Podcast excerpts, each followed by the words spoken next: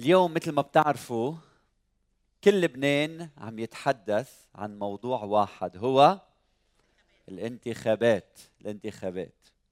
والجو بشكل عام فيه منافسة البعض بسميها كسر عظم في جو من التشنج التوتر والبعض ما فرقانة معه شيء عايش كأنه ما ما عم بيصير شيء حواليه والوضع هيك في عاصفه كأنه الكل عم يحكي عن نفس الموضوع هو موضوع الانتخابات. وسؤالي في هذا الصباح كيف يتصرف المواطن المسيحي في هذه الأيام؟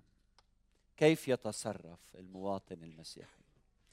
فبداية بحب نعرف شيء له علاقة بالعقل بالمعرفة. وفي شيء منحسه بالقلب وفي شيء منعمله باليد. فكل مؤمن مسيحي لازم يعرف شيء بالعقل لازم يحس بشيء بالقلب ولازم يعمل شيء بالعمل باليد. اولا اللي له علاقة بالفهم بالعقل بالمعرفة. يجب أن ندرك ما يلي. أن الله أعطى الإنسان كرامة أن يشترك معه في صنع التاريخ. فالله يده بيد الإنسان يصنعا التاريخ. فما في قضاء وقدر وما في خلقنا وهيك بده يصير. في إنه الله يصنع هذا التاريخ وعم بيقول له للإنسان اشترك معي كن شريكي في هذا العمل. فيلي بظن إنه واحد ممكن يكون مسيحي ويقعد على الرف هيدا الشيء مستحيل. ليه؟ لأنكم نور العالم وأنتم ملح الأرض. فمؤمن قاعد على جنب مسيحي قاعد على الرف هذا شيء لا يجوز. وإذا أنت قاعد على الرف أنت عم بتأثر في المجتمع إنما بشكل سلبي وليس بشكل إيجابي. الله سيد هذا الكون. البعض بظن إنه الله هو سيد الكنيسة وأن الشيطان هو سيد العالم. ويلي بفكر بهالطريقة بعده طفل بالإيمان لأنه لل... لأنه للرب الأرض وملؤها المسكونة وكل الساكنين فيها.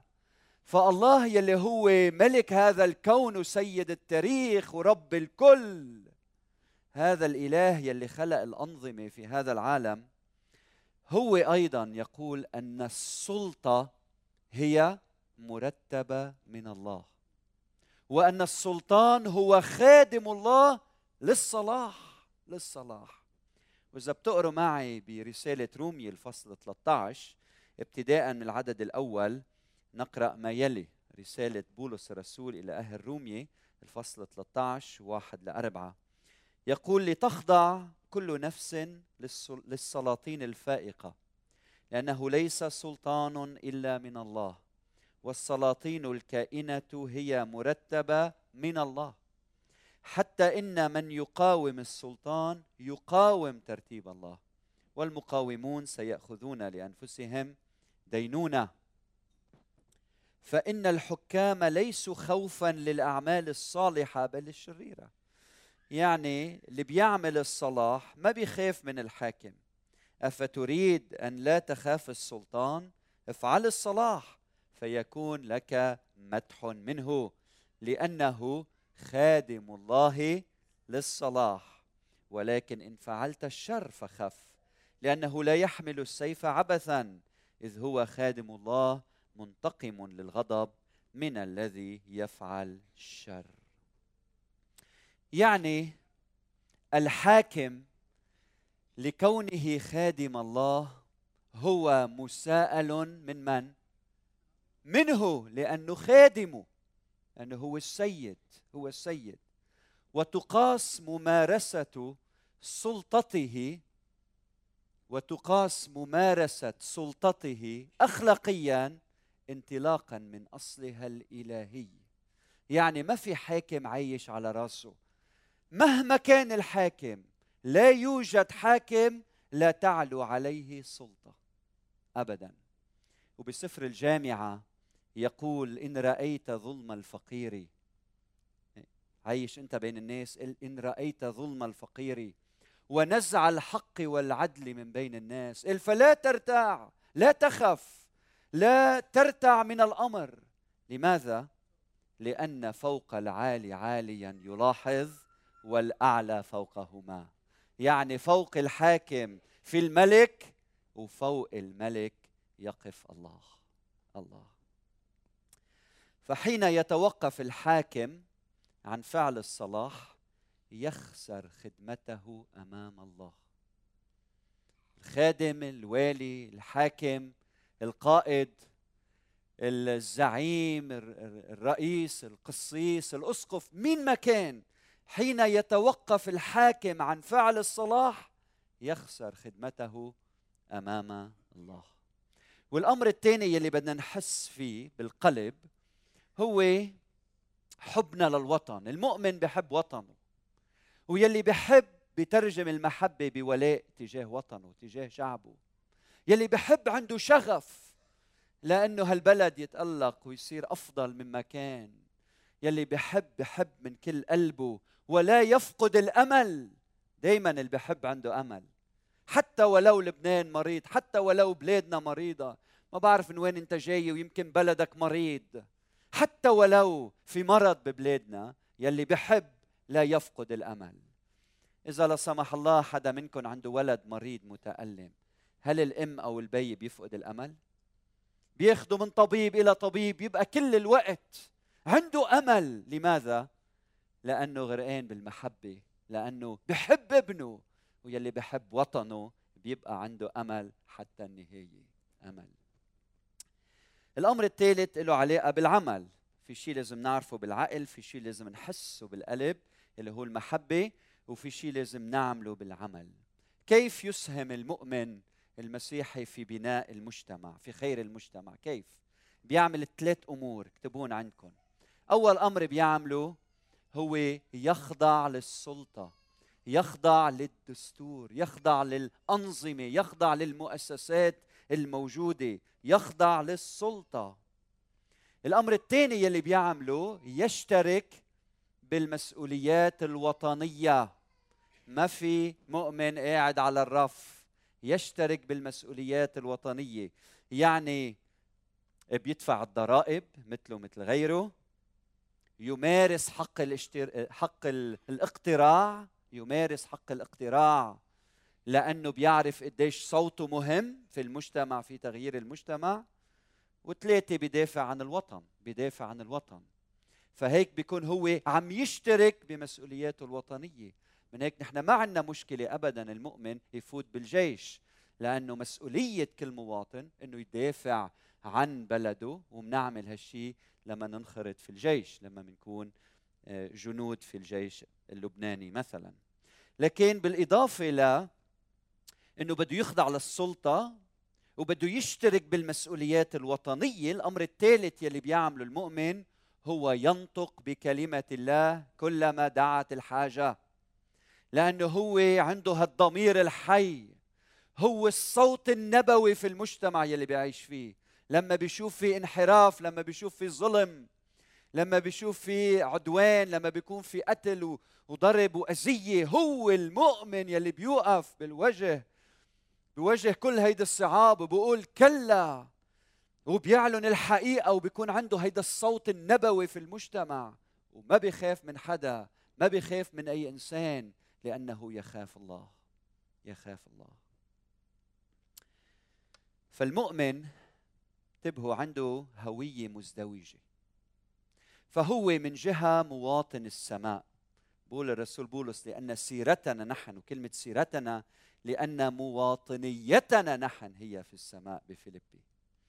فهو أولا مواطن السماء يعني في عنده ملكوت أسمى ينتمي إليه هو ملكوت الله وبطيع وبيسلك بموجب قيم هذا الملكوت. ومن ناحية أخرى هو أيضا مواطن بهالأرض. أنا لبناني مواطن في الأراضي اللبنانية. أنا مواطن أعيش كغريب لكن أعيش خاضع للقوانين وللأنظمة الموجودة في هذا البلد. وشعارنا أعطوا ما لقيصر لقيصر وما لله لله انطلاقا من قاعدة أنه ينبغي أن يطاع الله أكثر من الناس. وبهيدي الطريقة بنكون عم نطيع كلام ربنا أن نعطي الجميع حقوقهم. الجزية لمن له الجزية الجباية لمن له الجباية والخوف لمن له الخوف والإكرام لمن له الإكرام. وهيك بيعيش المسيحي في هذه الأرض عم بيطيع كلام الله وعم بيعيش كمواطن صالح في المجتمع الذي يعيش فيه. وهلأ بيجي السؤال لما نحكي عن الانتخابات وهيدا موضوعنا هذا الأسبوع استثنائيا والاسبوع الجاي بنرجع بنتابع السلسلة اللي ابتدأناها الأسبوع الماضي عندما نسأل يا قسيس مين لازم ننتخب؟ مين هو الشخص يلي بتقول لازم نحن ننتخبه. هل كلنا لازم يكون عندنا نفس الصوت ننتخب نفس الشخص؟ الجواب هو لازم كلنا يكون عندنا قيم مشتركة تكون هي أساس يلي فيها بقرر مين بدي انتخب أي مرشح بدي انتخب.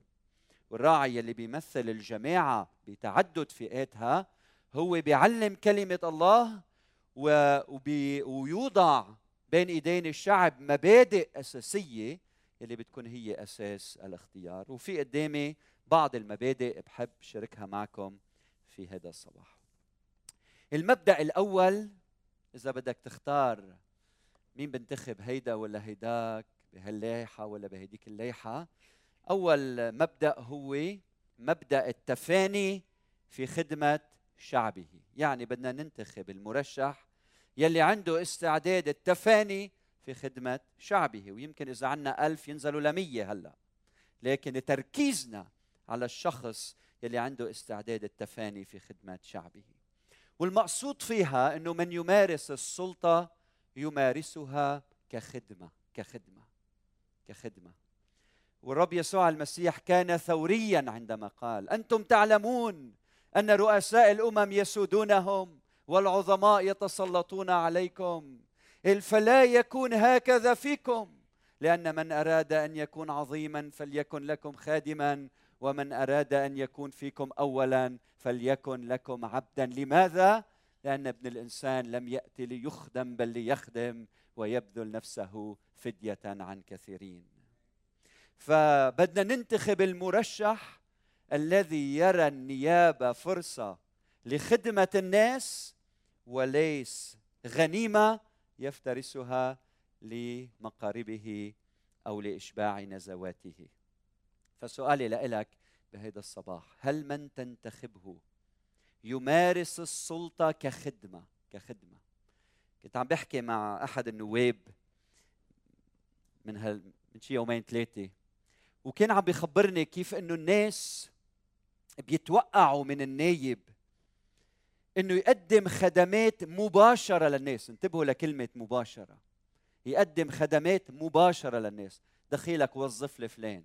دخيلك ساعد لي فليتين دخيلك زفت لي الطريق. اعمل لي وما, وما تعمل لي.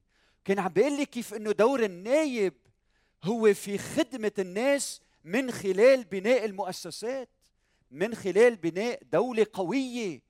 ومش مسؤولية النايب يطلع ويشوف الناس مثل ذبائن كل واحد جاي بده يشتري شيء من النايب. بالعكس هو دوره إنه يشرع ويبني المؤسسة والدولة شغلتها شو؟ تخدم المواطن. فأنت تاخذ ما تريد من المؤسسات من الدولة والنائب هو الشخص يلي خلف المؤسسات يلي عم يبنيها عم يبني الدولة فعالة وديمقراطية. فنريد نواب إنه يخدموا المؤسسات يخدموا الدولة يبنوا دولة قوية يشرعوا ويكون لهم تأثير فعال على مستوى الدولة والدولة القوية بتخدم أبنائها. المبدأ الثاني هو المحبة لوطنه ولشعبه. بدنا نايب يحب وطنه وشعبه. ونحن بنعرف إنه غاية الشريعة هي ماذا؟ أن نحب الله ونحب القريب نحب القريب. واله المحبة أوصانا أن نحب بعضنا بعضا كما هو أحبنا أحبنا. فأخوة المحبة التي ثمرتها الولاء هي هذه هي غياب المصلحة الشخصية من أجل الخير العام. فنريد مرشحين عندهم هالشغف إنه يلغوا ما يفكروا بمصالحهم الشخصية. ويفكروا كيف بدهم يفيدوا المجتمع ولما بيفيدوا المجتمع بيستفيدوا كمواطنين في هذا المجتمع الذي يعيشون فيه. فالمرشح الغارق في ثقافة الحب له صوتي التفضيلي. ليه؟ لأن المحبة تحصره وتحثه على احترام حق كل مواطن حتى المعدمين بيناتنا. لأنه كل شيء عم يعمله هو بدافع الحب والمحبة. هيك بيحكم بعدل بوجه إنساني لأنه همه الآخر وقلبه الآخر وغايته الآخر مش غايته ذاته ونفسه. فسؤالي لكم هل من تنتخبه مشهود له بالمحبة؟ المبدأ الثالث هو أن يكون صاحب حكمة وكفاءة.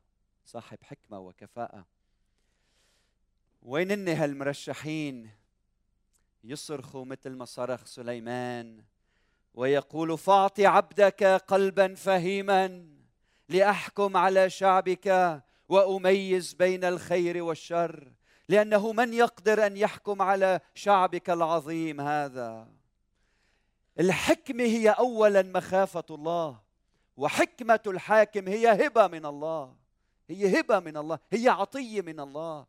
من هيك لازم نكون نحو الله في الصلاة والعبادة. لحتى نمتلئ من هذه الحكمة. بتعرفوا قديش بلادنا صعبة ومعقدة. فما بدنا أشخاص يوصلوا للحكم بسبب أموالهم لأنه معهم أموال. بدنا أشخاص عندهم حكمة لحتى يعرفوا يديروا بلادنا. فهالحاكم هيدا يحتاج إلى الحكمة؟ انتبهوا والمعرفة والكفاءة. وحسن التعبير وحسن الخلق ونفاذ البصيرة والذكاء الاجتماعي وحسن التعامل مع الآخرين مع مراعاة خصوصية كل فئة. ليه؟ لأنه كل بلادنا طوائف وطوائف وكل طائفة واحترامها والتوازن ما بين العدالة والرحمة. وهيك تعطي الحاكم جرأة على اتخاذ القرارات الصحيحة في حياته.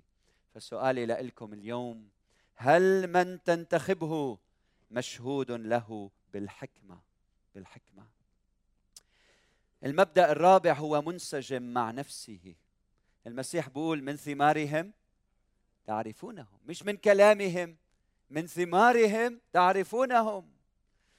بدي أذكركم إنه ذكر الكل إنه الصوت حياة المرشح دائما يعلو فوق, فوق تصريحاته الرنانة صح؟ وفوق كل الصور الحلوة يلي بنشوفها على الطريق يلي معمل لها فوتوشوب بالوقت يلي فيه نحن ما بدنا نقاوة الصورة من برا بدنا نقاوة القلب من الداخل من الداخل. فبدنا شخصية منسجمة مع نفسها. يعني يعيش ماذا يقول ما يقول. مثلا الأشخاص يلي بيتحدثوا عن الولاء للوطن بدنا نسألهم هل لديك ولاء لزوجتك ولأولادك؟ الأشخاص اللي بيحكوا عن المحبة للجميع كيف تعامل الفقراء في حياتك اليومية؟ الأشخاص يلي بيحكوا عن المساواة وضرورة المساواة كيف تعامل خادمة منزلك؟ هونيك نرى إذا أنت فعلا تعيش ما تعلم به. فإذا بدك تقدر إذا بدك تتنبأ بمستقبل المرشح انظر إلى الوراء انظر إلى حياته. فهل ماضيه يشهد بواجب ضمير الخضوع للسلطات المدنية كمواطن نموذجي في البلد الذي يعيش فيه؟ فيكون عند عند انتخابه مثالا وقدوة للشعب. فإذا بدك تعرف هيدا المرشح إذا بده يكون قدوة هل هو الآن قدوة؟ كل الكتب يلي بنقرا عنها حول القيادة ولا مرة بنقرا عن مواطن استصلح استصلح سلوكه بعد أن تنبأ تبوأ المركز عالي أو منصب. ولا واحد تحسن سلوكه بعدما تبوأ منصب عالي في الدولة. إطلاقا ممكن أن يفسد. ممكن أنه إغراءات المراكز العالية تفسده. لكن ولا واحد بيكون سيء وبياخذ مركز عالي وشو بيصير؟ صالح. هي مستحيلة. إذا هو صالح في القلب صالح كمواطن عادي بيصير صالح كنائب وزير ورئيس وإلى آخره. فسلوك الزعيم في المستقبل هو سلوكه كمواطن في الماضي. سلوكه في المستقبل سلوكه كمواطن في الماضي. فالقيادة الناجحة النزيهه هي قيادة الذات اولا وبعدين قيادة الآخرين. هالحاكم يلي بيمتحن نفسه يلي بيعرف نقاط القوة ونقاط الضعف ويقر بها في حياته هيدا هو له مني الصوت التفضيلي. بقول سقراط النفس التي لا تخضع للفحص المستمر لا تستحق العيش.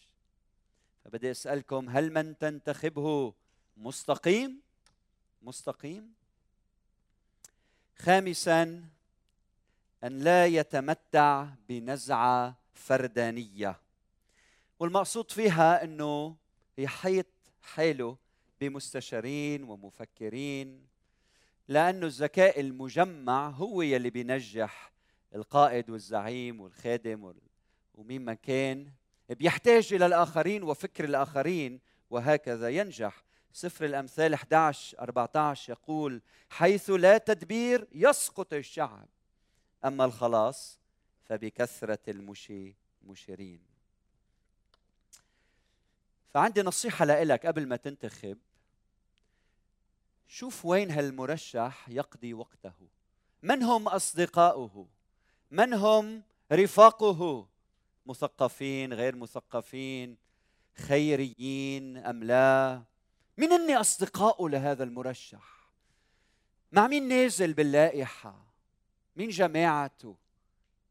من مين بيتعلم؟ الحديد بالحديد يحدد والإنسان يحدد وجه صاحبه. مين أصحابه لهذا المرشح؟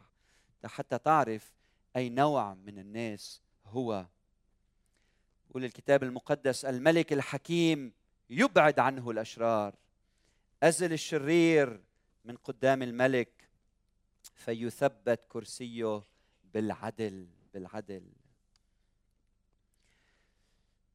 إياك أن تنتخب من يوهمك بأنه هو البطل والمنقذ الوحيد للبلد. يلي بفكر حاله هو القصة كلها وما حدا غيره. هيدا الشخص ما بيقدر يقيم هذا البلد.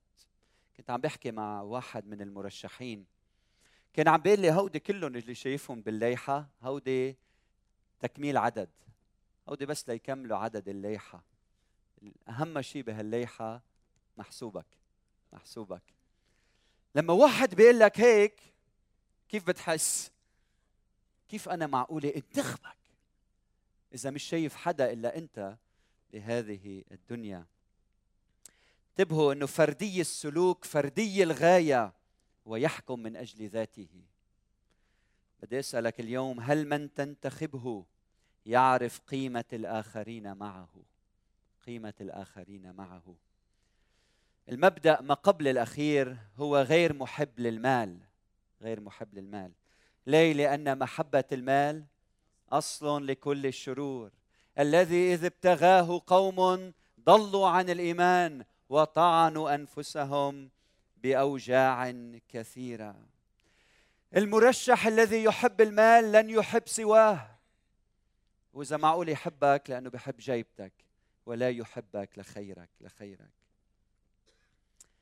فلا تنسى قول الشاعر لمحافظ متصرفية لبنان المعين من الدولة العثمانية وصباشا عندما قال رن الفلوس على بلاط ضريحه. وأنا الكفيل لكم برد حياته. هيك كان عم الشاعر عن المحافظ. رن الفلوس على بلاط ضريحه. بعد ما مات وأنا الكفيل لكم برد حياته. لماذا؟ قد ما كان يحب المال قد ما كان قد ما كان عايش ومؤيد بالمال. أخوتي غني الروح لا يصغي إلى رنين الفلوس. فبدنا أشخاص عندهم الغنى الروحي الحقيقي.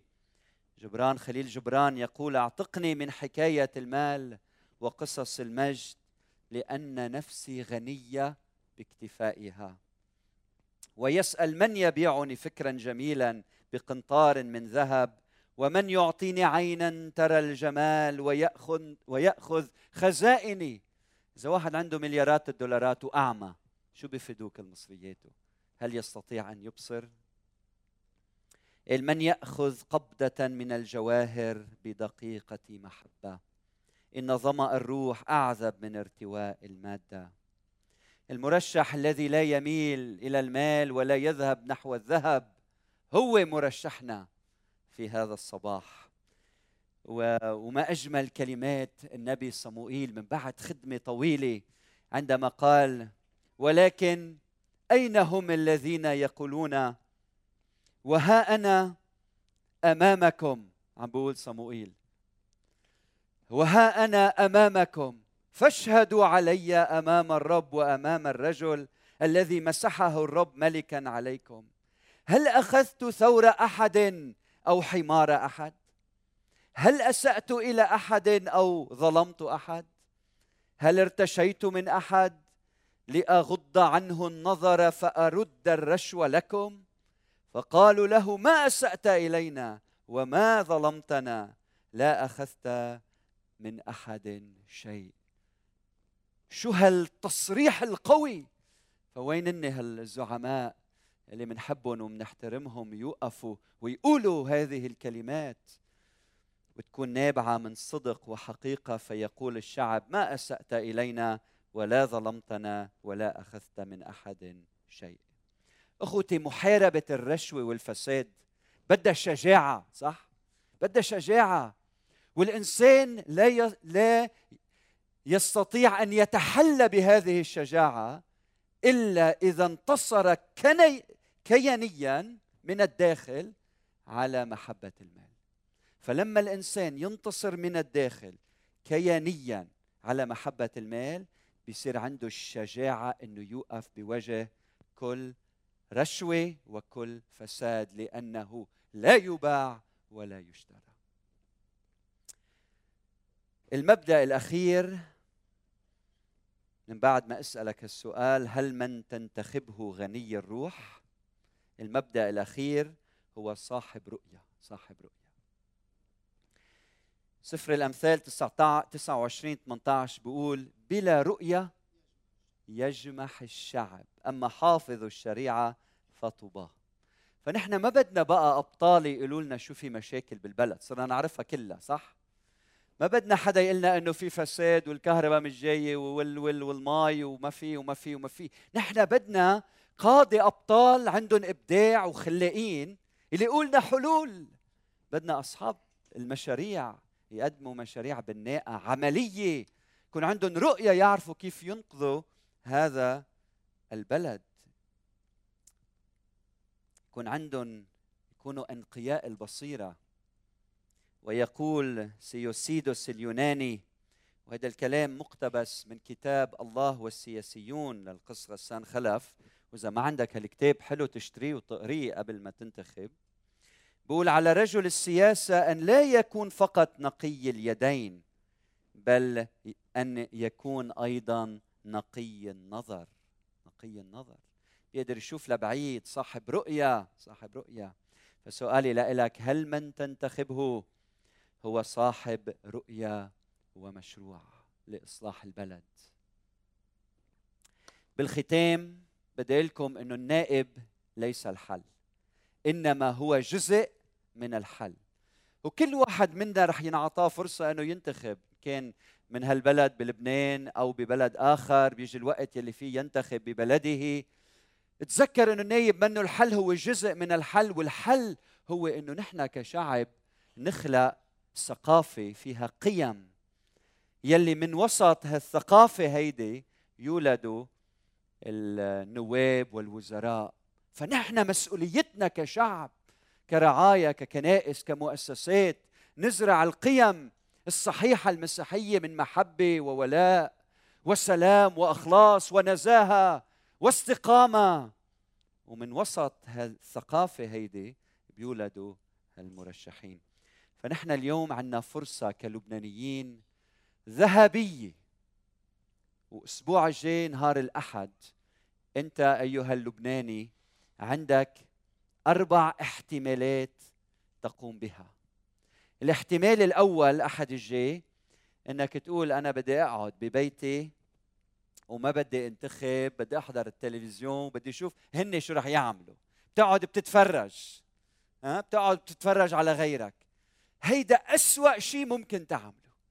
معناتها أنت فاقد للأمل وفاقد للحب الإلهي وحبك لأخوتك وفاقد لقيمه نفسك قيمتك الذاتية كمواطن. فاقد لقيمه صوتك فإياك تقعد بالبيت لوحدك. إلا أكيد إذا حدا مريض وما بيقدر يتحرك هذا وضع ثاني الاحتمال الثاني يلي ممكن تعمله كمان سيء مثل الأول هو إنك تبيع صوتك يعني ترتشي. يعني يجي حدا يقول لك يا خيي أنت ما تعتل هم. هيدا مبلغ من المال روح صوت لهيدي الليستا ولهيدا الشخص. ويمكن أنت ما بحياتك شايفه وما بتعرفه. أرجوك إياك تبيع صوتك لأنه إذا بعت صوتك عم بتبيع ضميرك عم بتبيع بلدك. إياك أن تفعل ذلك. وأنا عندي ثقة إنه ما حدا منكم رح يعمل هيك. الاحتمال الثالث يلي ممكن تعمله هو التصويت الأعمى يلي عادة الكثيرين يمكن منا بيتصرفوا بهالطريقة. شو بتعمل؟ حدا بيقول لك أنت ما بتعرف شيء عن هذا الشخص ما عندك ولا فكرة. حدا بيقول لك نهار السبت ليك ما تنسى بدي إياك تصوت لفلان. وانت بتروح بتصوت تصويت أعمى ما بتعرف شيء من شيء أو بتصوت قبائليا لأنه بي جد جد جدك كان يصوت لفلان نحن بنصوت لإله لابنه لحفيده ولابن حفيده ولحفيد حفيده. من دون ما يكون عندك وعي لما يحدث من حولك. أرجوك يمكن هذا الشخص كثير كويس.